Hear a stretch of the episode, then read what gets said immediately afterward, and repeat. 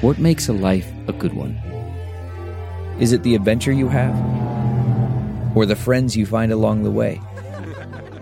Maybe it's pursuing your passion while striving to protect, defend, and save what you believe in every single day. So, what makes a life a good one? In the Coast Guard, we think it's all of the above and more. But you'll have to find out for yourself. Visit gocoastguard.com to learn more.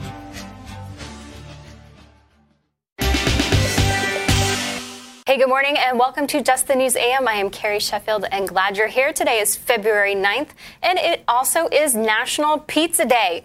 National Pizza Day celebrates one of America's all time favorite foods, whether it is thin crust, Chicago style, deep dish, or anything in between. Pizza is an American favorite. It's very Americanized. It's supposed to be an Italian dish, allegedly, but we make everything better here in America because we make everything great again here in America. Uh, I hope you get to enjoy some pizza here, and uh, I'm here at Carrie Chevy. You can hit me up, uh, and feel free to deliver some pizza here to the studio. Uh, I think that'd be pretty great.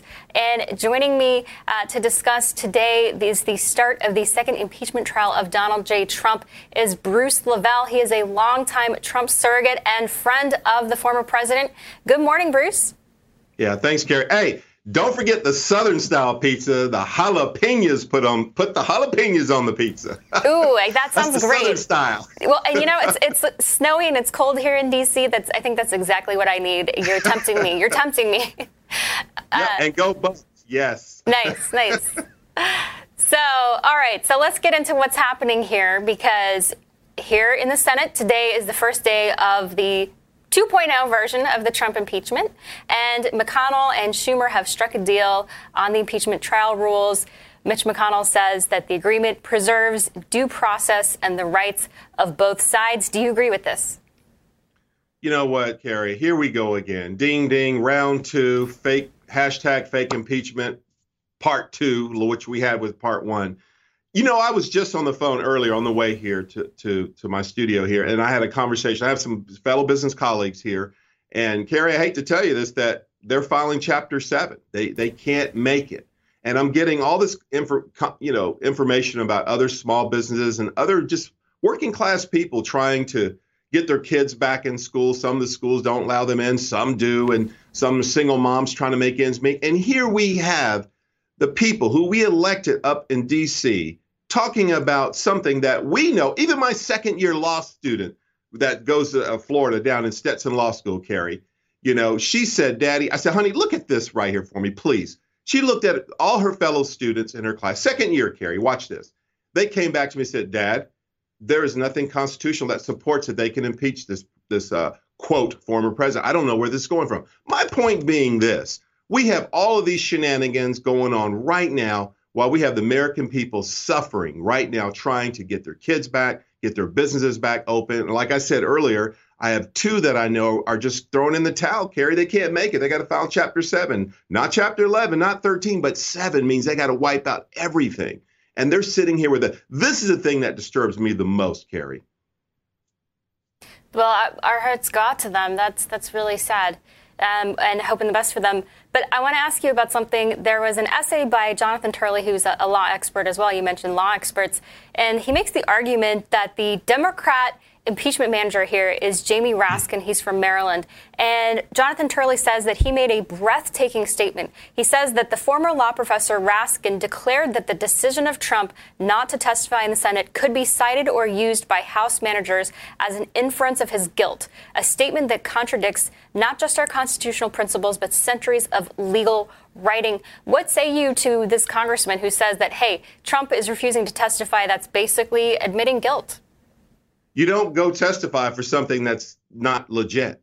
I mean, come on. I, I, am a business guy. I've done, you know, I've hired lawyers to do certain things for me for many years, and I'm not an expert, but I can tell you, you don't go, you don't go to something that you know that's not legitimate. And listen, at the end of the day, when you play the entirety of the from the speech from beginning to the end, there is absolutely nothing, nothing whatsoever in there that indicates that the president saying, go out there and grab your clubs and storm the Capitol and scale the wall. And, you know, it's this is the thing. And this gets back to what does the evidence say? What mm-hmm. does it say?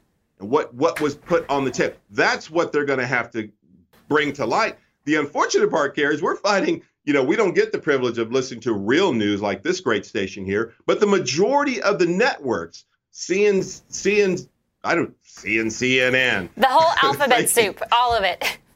Yeah, all of that are too busy creating the narrative. They are literally, you turn on all those networks, and because, you know, we spent two years on that network in the campaign. And let me tell you, it was like a knife fight.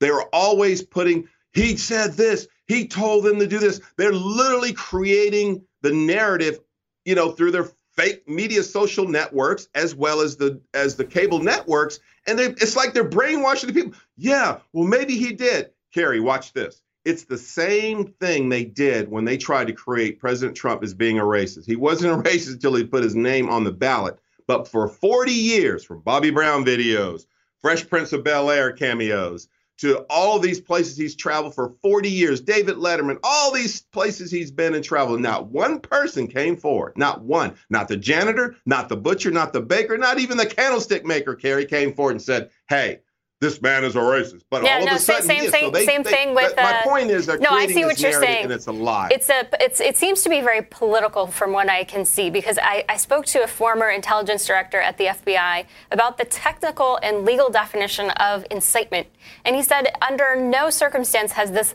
legal and technical definition of incitement been met. So this case is something that would not be prosecuted. And I said, this reminds me of the Kavanaugh situation because there was mm-hmm. zero evidence that anything that was brought against Kavanaugh could be admissible in a court of law and that this case would not proceed at all, that it, it really at that point became a political situation. Do you agree with that?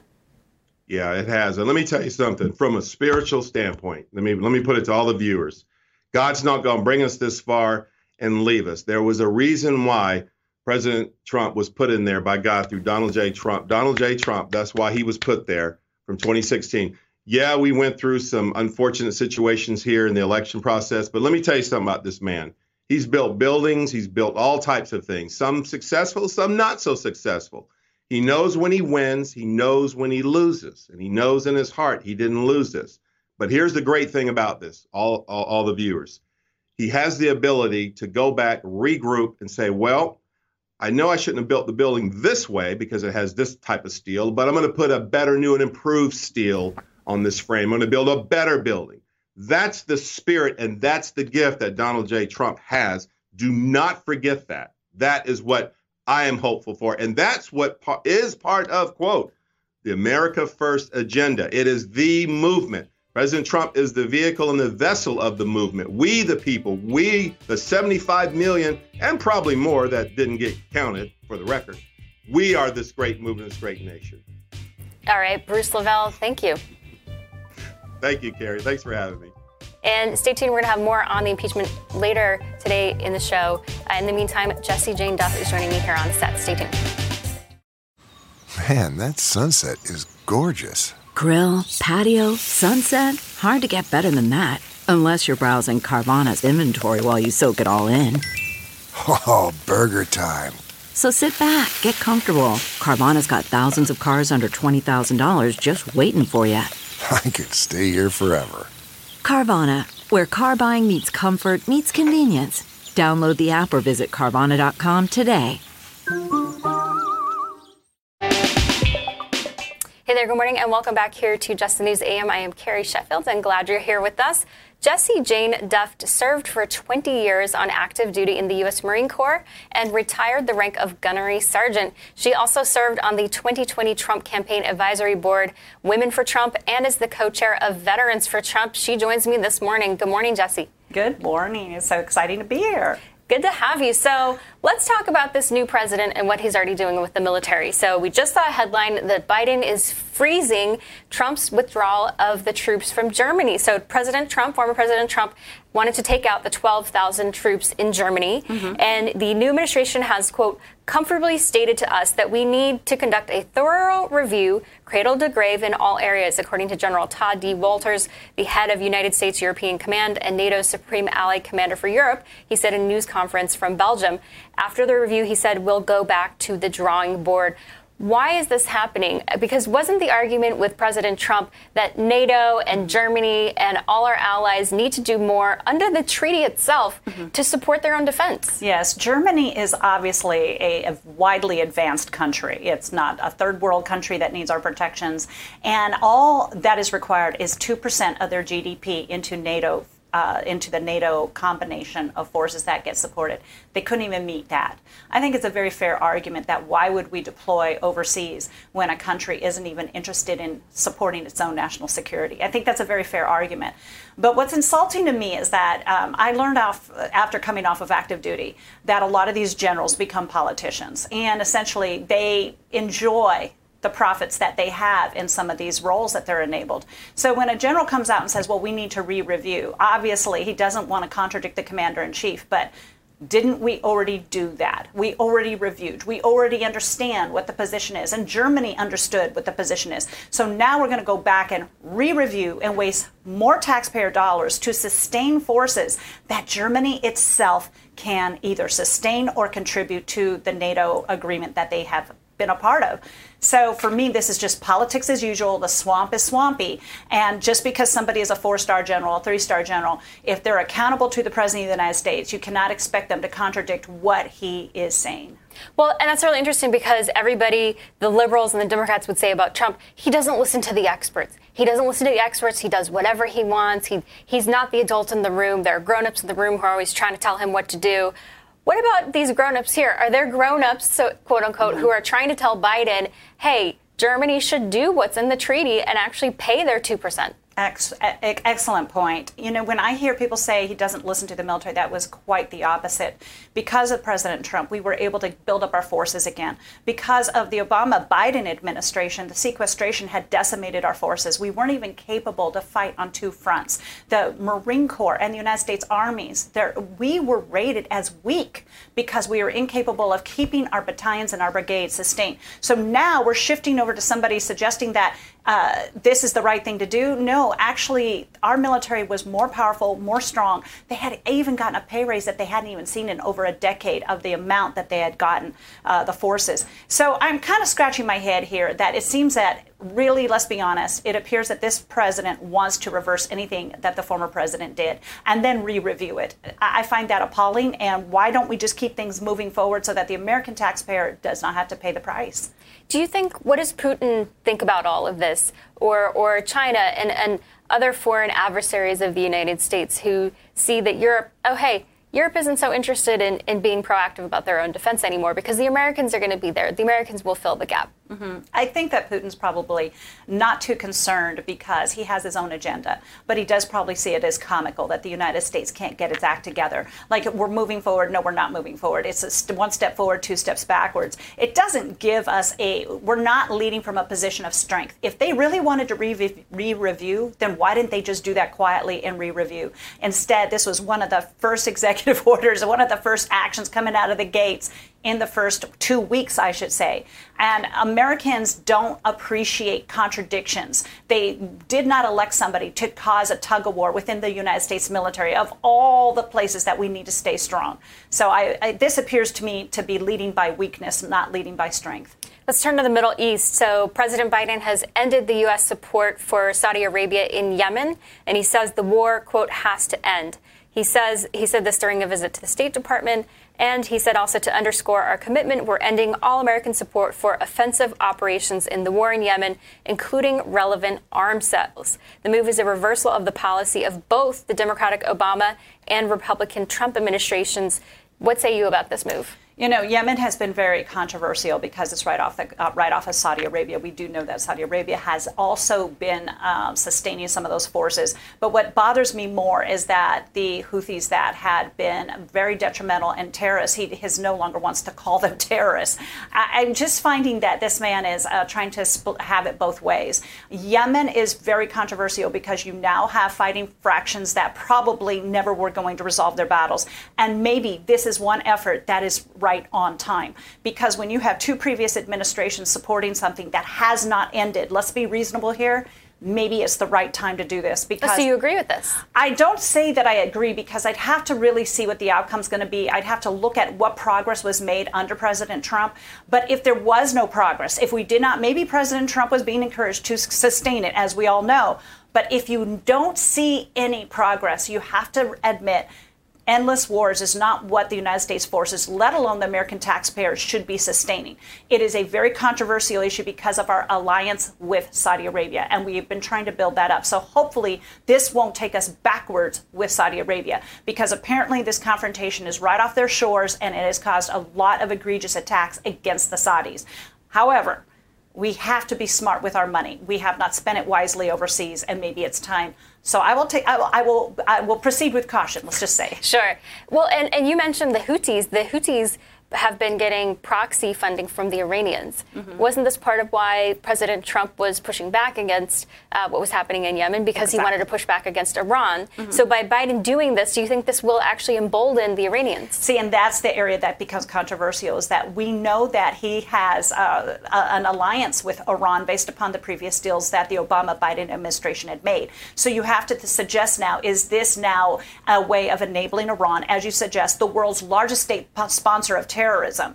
However, again, when the United States starts getting involved in foreign entanglements, how often do we succeed? And if we cannot succeed, then why are we supporting it? That's where it gets a little squishy. Mm-hmm. Let's talk about what's, what's happening at the Defense Department. So, the Secretary of Defense, Austin, he has a uh, new training policy, basically. So we at Just the News, our colleague Susan Katz Keating, she f- spoke with several military personnel who said they question whether the mandatory events will focus on politically expedient discussions, singling out expansively defined right-wing extremism, extremism while neglecting violent extremism rooted in other political or religious ideologies. So this is a, a basically it's a, a sit-down intervention moment where they are planning to tell all of, of all of the troops, hey, uh, you need to stop uh, being a right wing extremist, basically, yeah. and they're not going to talk about any other form of extremism. So, without having the plan rolled out, it's hard to speculate, but I would say that I find it very offensive because when I was on active duty, we were very aggressive about addressing equal opportunity to ensure there wasn't sexual harassment, sexual misconduct, also racial discrimination. And the way the general has uh, put this out, it gives the impression to me that he's assuming that there are a bunch of white extremists roaming around in the military. And I think he's going to get some pushback because the troops really do well with integration and always have. Right, right. You're right. It's one of the, the, the, it was a leading group with racial integration Absolutely. in this country. All right, we'll be right back. Jesse's joining us later in the show. Stay tuned.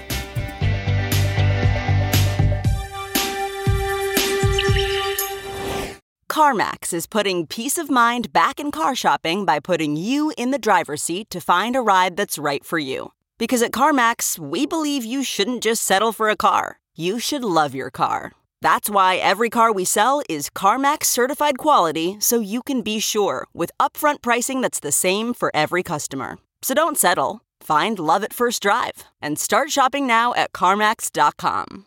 CarMax, the way car buying should be.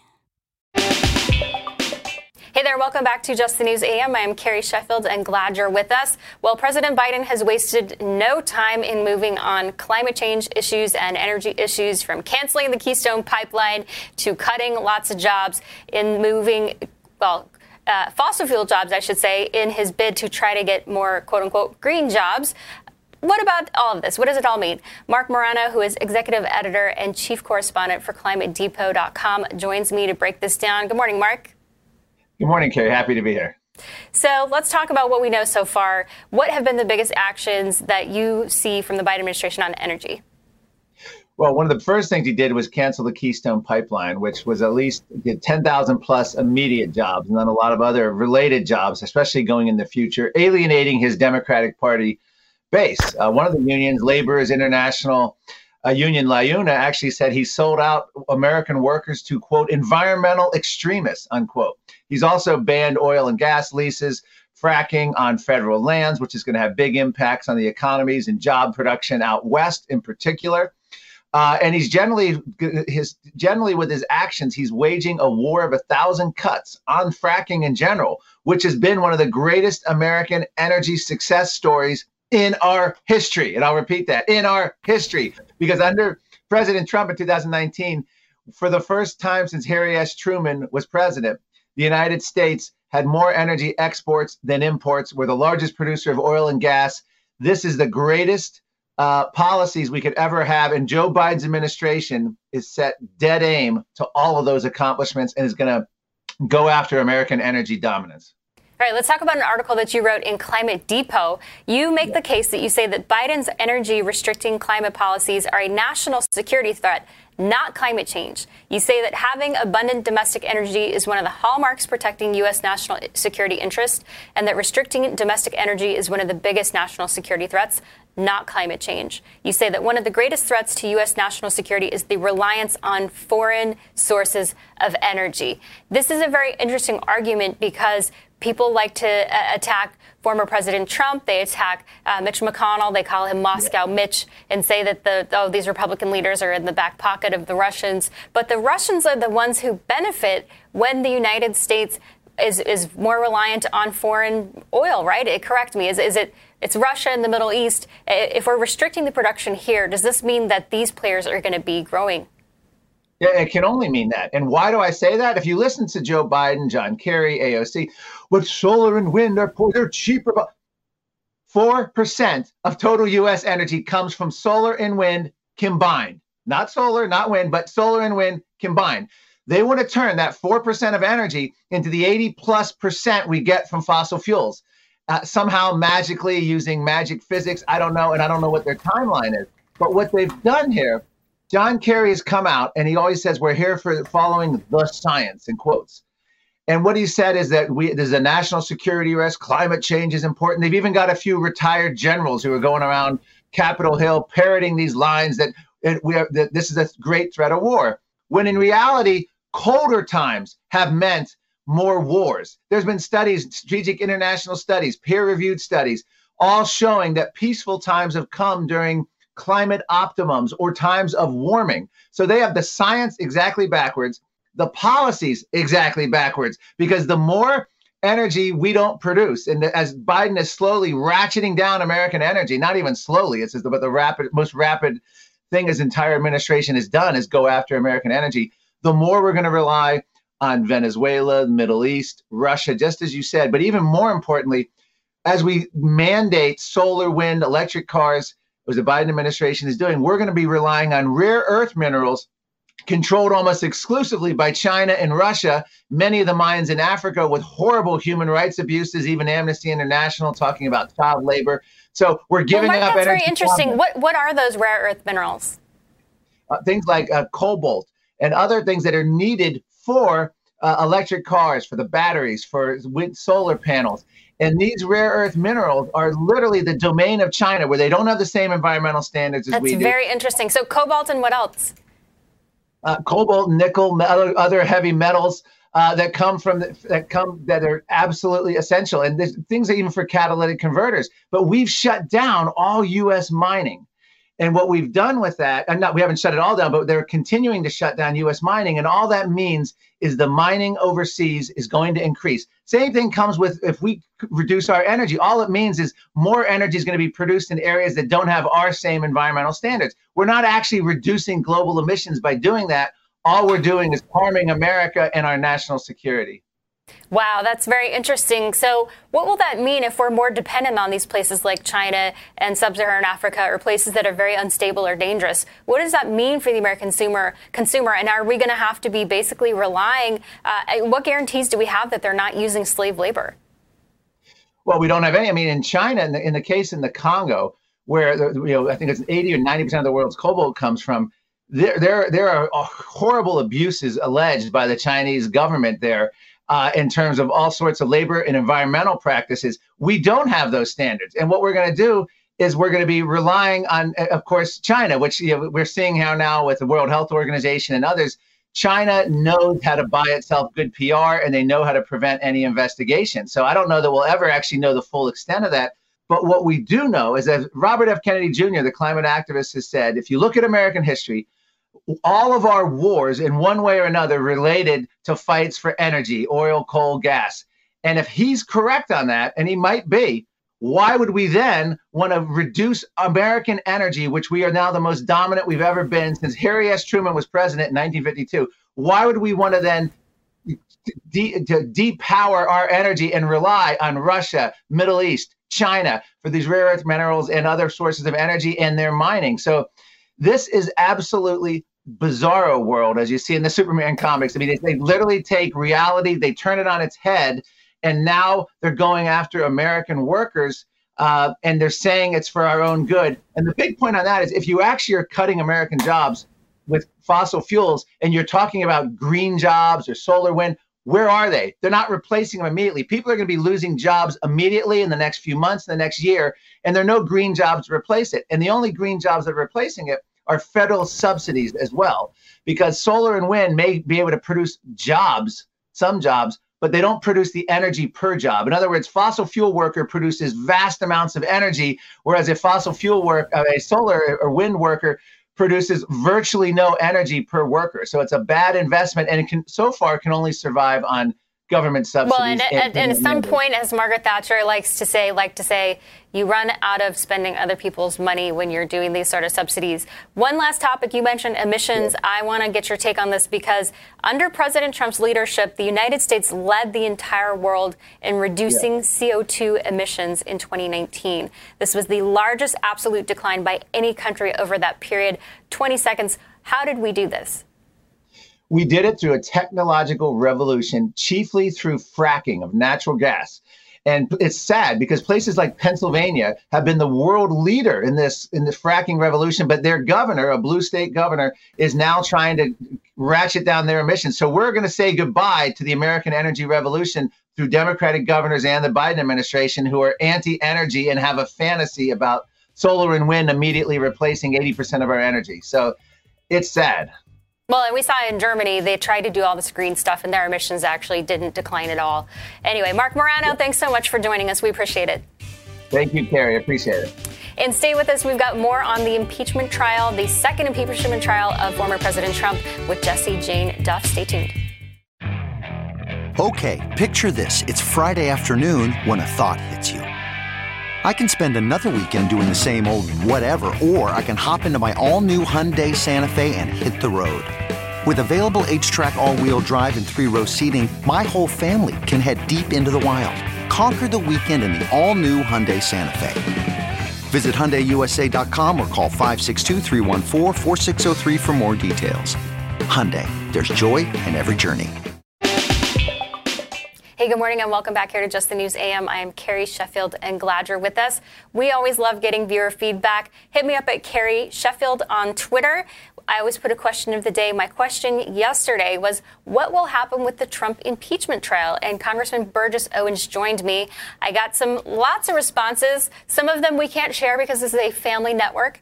But Thomas one says should not even happen. He cannot be charged, no longer in office. Also, it was a protest that evolved to a riot. Not much security, some walked right in.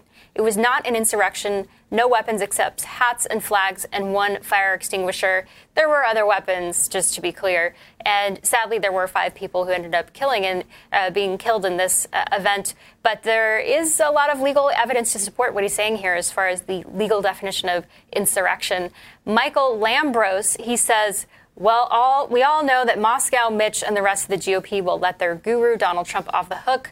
And the same on the House side, including Burgess Owens. Well, the House side already voted, so that's not relevant. And the foregone conclusion here, we already know that 45 Republicans voted last week with Senator Rand Paul to say that this is an unconstitutional trial. So, in some respects, Michael's right in that way that it does appear that this is a futile event by the Democrats, uh, at least legally.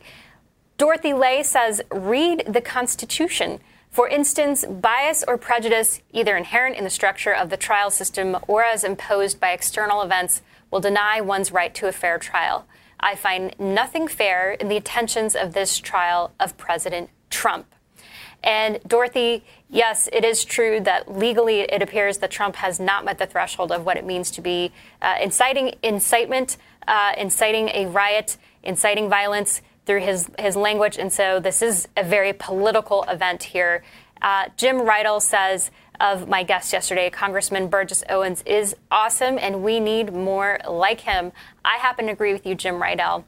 Well, I put my question up for today uh, at Carrie Sheffield, and if you have a good response, we'll put it up here on the show. And joining me here in the meantime, again, is Jesse Jane Duff. She's been co chair of Veterans for Trump and Women for Trump. She's a retired U.S. Marine Corps uh, to the rank of gunnery sergeant. Um, good morning, Jesse. Welcome back. Good morning. Thank you for inviting me back. So let's talk about the Trump defense here. So, one of the things that we know that the Trump team is going to be doing is playing a montage of Democrats Democrats and some of the things that they have done and said.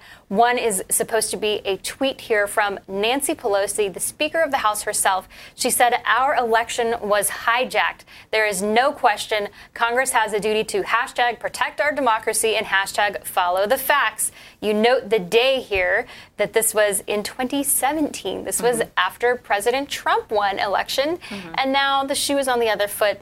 And somehow President Trump was not allowed to say very similar language to Speaker Pelosi. Uh, exactly. So the hypocrisy is actually to President Trump's advantage. Uh, many on the Trump team are excited that he's actually going to be able to embarrass uh, the Senate. He's going to be able to embarrass the congressional leaders who voted for this because their words and actions have directly uh, suggested that what they're trying to deflect and say that he has done. We know that the evidence shows that he did not create this did not design this, that the Capitol uh, riots were essentially already pre planned. And we know that he was still speaking uh, in his presentation as he said, go forward peacefully. Uh, their people were already at those doors. Um, although there were five people that had died, they weren't killed because of the riot. There was one person who was actually shot and killed, an unarmed person.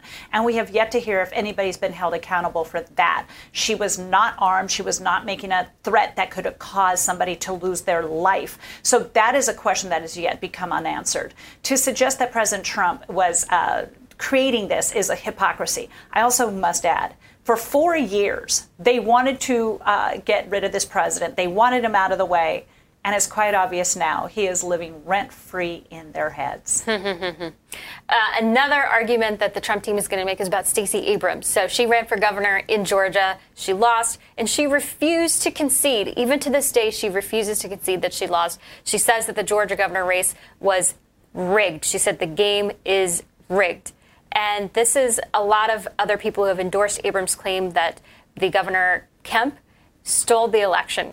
Prominent Democrats, everyone from Hillary Clinton to former Attorney General Eric Holder, Senators Kamala Harris at the time, Senator, now Vice President, Senator Cory Booker of New Jersey, Elizabeth Warren of Massachusetts. They've endorsed Abrams' claims here. So that's a lot of people on the Democratic side, very senior, who are backing what happened with Stacey Abrams. Why was it okay here, but not in the case of Trump? Well, what I hear is that we can all agree that we have to have election reform. So why is it we want election reform when our guy loses but not when the other guy wins? It just is hypocrisy. We need election reform. Both sides should be able to agree upon that using their own words. So, why aren't we having voter ID? Why aren't we having signature verification? Why aren't we ensuring that people who are dead are not voting? There's so many things. Why aren't we auditing the voter rolls to ensure that people who don't even live in the state aren't voting, which we saw in Nevada? There is massive election reform to be done. And the Democrats have screamed for this until they win.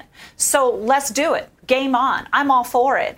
And I see this hypocrisy as really grating the Americans' nerves. Here's what the Democrats are failing to do they're going so hard after President Trump, they're failing to get, address COVID relief, they're failing to address American jobs, they're dismantling American jobs, but yet have not presented any new jobs for all the people that have lost jobs. So Americans are sitting back watching this three ring circus, which is an insult to circus members because they actually do a justifiable performance. but they're doing this chaotic performance that Americans want to say, What about me? We elected you to accomplish something and we're not seeing it. Yeah, well, Maxine Waters, it's another example they want to bring up. She said if you see anybody from that cabinet, the Trump cabinet, in a restaurant, in a department store, at a gas station, you get out and create a crowd and you push back on them and you tell them they're not welcome anymore. She is saying that she was not endorsing violence, but this is going to be another example that they're going to bring up in court.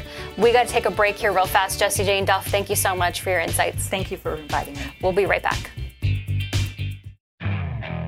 Okay, picture this. It's Friday afternoon when a thought hits you. I can spend another weekend doing the same old whatever, or I can hop into my all-new Hyundai Santa Fe and hit the road. With available HTRAC all-wheel drive and three-row seating, my whole family can head deep into the wild. Conquer the weekend in the all-new Hyundai Santa Fe. Visit HyundaiUSA.com or call 562 for more details. Hyundai, there's joy in every journey. Hey, good morning. Welcome back to Just the News AM. I am Carrie Sheffield, and joining me is Ben Bergquam. He's a correspondent for Real America's Voice, and he is live from outside the U.S. Capitol. Good morning, Ben. Good morning, Carrie. So I see you've got all that barbed wire behind you. What is going on? Well, you know, it's interesting. Uh, the same people that say we can't have walls on our southern border, that say walls are racist and that President Trump was a fascist and all of this, they seem just fine with what you see behind me a 10 foot barrier with razor wire on top. We've got National Guard troops from all over the country stationed here uh, 24 uh, 7. And uh, I don't know what threat this is trying to prevent the American people from, or if it's trying to prevent the American people just from accessing We the People's House. But uh, today, we all know the impeachment hearing, the second impeachment hearing, unprecedented. First time a citizen, a uh, uh, former president, has been impeached. starts at noon, and we will be following that. It's really kind of eerie out here, though, I'll be honest. There's nobody here. And I think that's partly what this cage, fence, wall, whatever you want to call it, is designed to do intimidate people and try to get them from not coming out. I haven't seen any Trump supporters or opposition of, of any kind so far. Now, there was an estimate from the Biden administration yesterday that the cost of deploying these National Guard troops to the U.S. taxpayers through mid March, they're going to be there through mid March, is $500 million. Think how much this could benefit American families. No, it is. It's. I, I mean, you think about what what we're doing right now, and your last guest was right on the money. While people are still dying across America, not from COVID, but from the lockdowns, from the shutdowns, from their businesses being destroyed. Uh, in California, we wasted billions of dollars, sent out money that was supposed to go to unemployment, un- unemployed people because of the government, sent it to Nigerian and Russian hackers, and now the the, the federal government is going to spend hundreds of millions of more dollars on what? I mean, that, that is what the American people, I, I've interviewed people all over the country, and they're watching this saying, what is going on? It is clearly political. It is clearly simply an attack by the AOCs of the party to say, we told you to our base that we would go after him when we got a chance, and that is what we're doing. But I think to the average American, it is an utter, utter, complete waste of time. And you've been roving around. Uh, you were over by the U.S. Supreme Court earlier too. Is it what's it what's it like over there? It's it's uh, it's eerie. Eerie is probably the best word to describe it. You go around, you can't actually get to the front of the Supreme Court. So you think about justice in America. We think of America uh, and Lady Liberty and and what this nation was founded on. The the people's, you know, this is the, we the people are the sovereigns of our government. And all of a sudden, we have this massive 10 foot high barrier that stretches for blocks and blocks and blocks around our most important houses of government. The White House has the same thing it it feels very much like we are losing we the people as the sovereigns and it is they the government that are dictating to us. And it's it's just it's odd. I've never I've, I've never had an opportunity where you cannot go to the front of the supreme court and look at it and and be inspired by the columns and you know you think about what this nation has meant to so many people around the world and to the people of this nation. It's it's a sad day in america well, speaking of Supreme Court, we just had a headline at Just the News looking at words from Senator Chuck Schumer. So he was standing in front of the U.S. Supreme Court, and Rand Paul, senator from Kentucky, says that we ought to impeach Schumer for his, quote, violent rhetoric outside the Supreme Court last year. In front of a crowd of supporters outside the Supreme Court in March 2020, Schumer warned Justices Kavanaugh and Gorsuch, You have released the whirlwind and you will pay the price. You won't know what hit you if you go forward with these awful decisions. So Rand Paul saying that Schumer was trying to intimidate the judicial branch.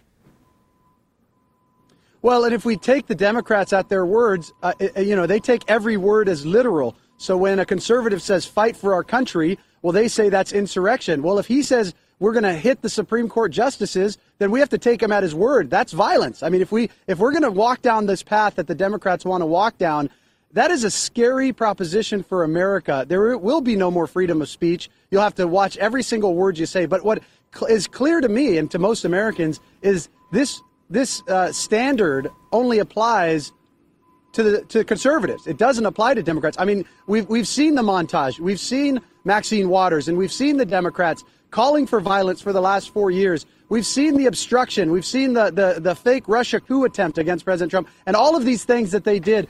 BLM and Antifa being celebrated for burning down cities across America, and yet they have the nerve to say that President Trump incited violence by saying stand up against election fraud. It's just it, hypocritical is not a, a, you know it's it's not a big enough word to describe what the Democrats have become in America. Well, and even our vice president, when she was a senator, reportedly bailing out some of these violent members in the Black Lives yes. Matter riots that turned, in some cases, very violent, sadly, uh, in St. Louis, for example. David Dorn, his family, yep. his survivors uh, were at the White House with President Trump on July 4th.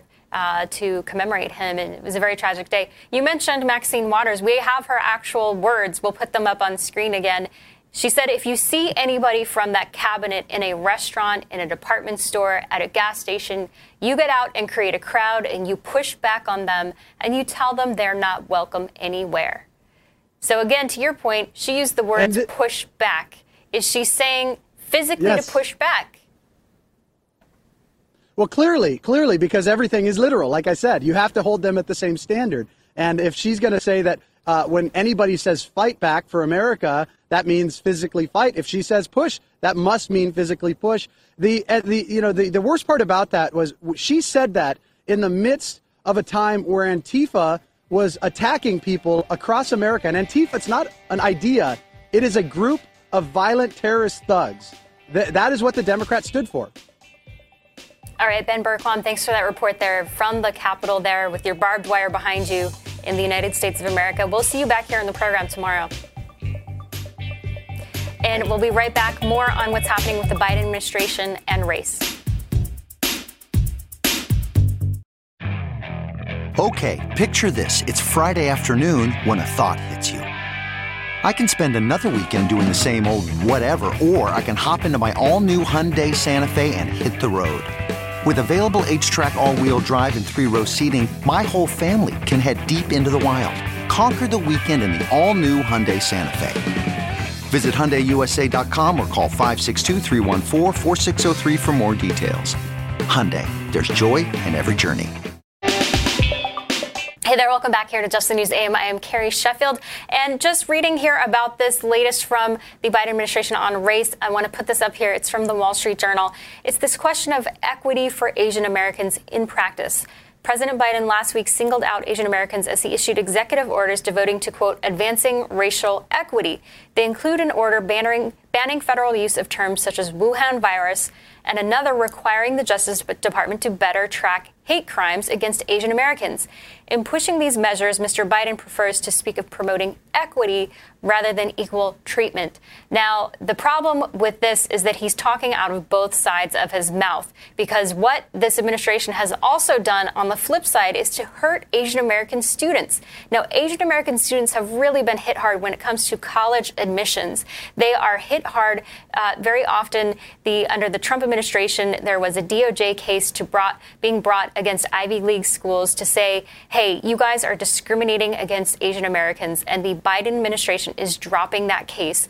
And the question of racial equality versus equity, it seems that Biden only wants to pick and choose and cherry pick when you have equality. Because if everything was equal, these Asian students, based on their grades and their test scores alone, would have more representation on these college campuses. And yet, because of affirmative action, these Asian American students, based on all the evidence and the reports from these Asian students, they're being discriminated against. And more seats are going to black and Latino students in the name of quotas rather than in the name of merit.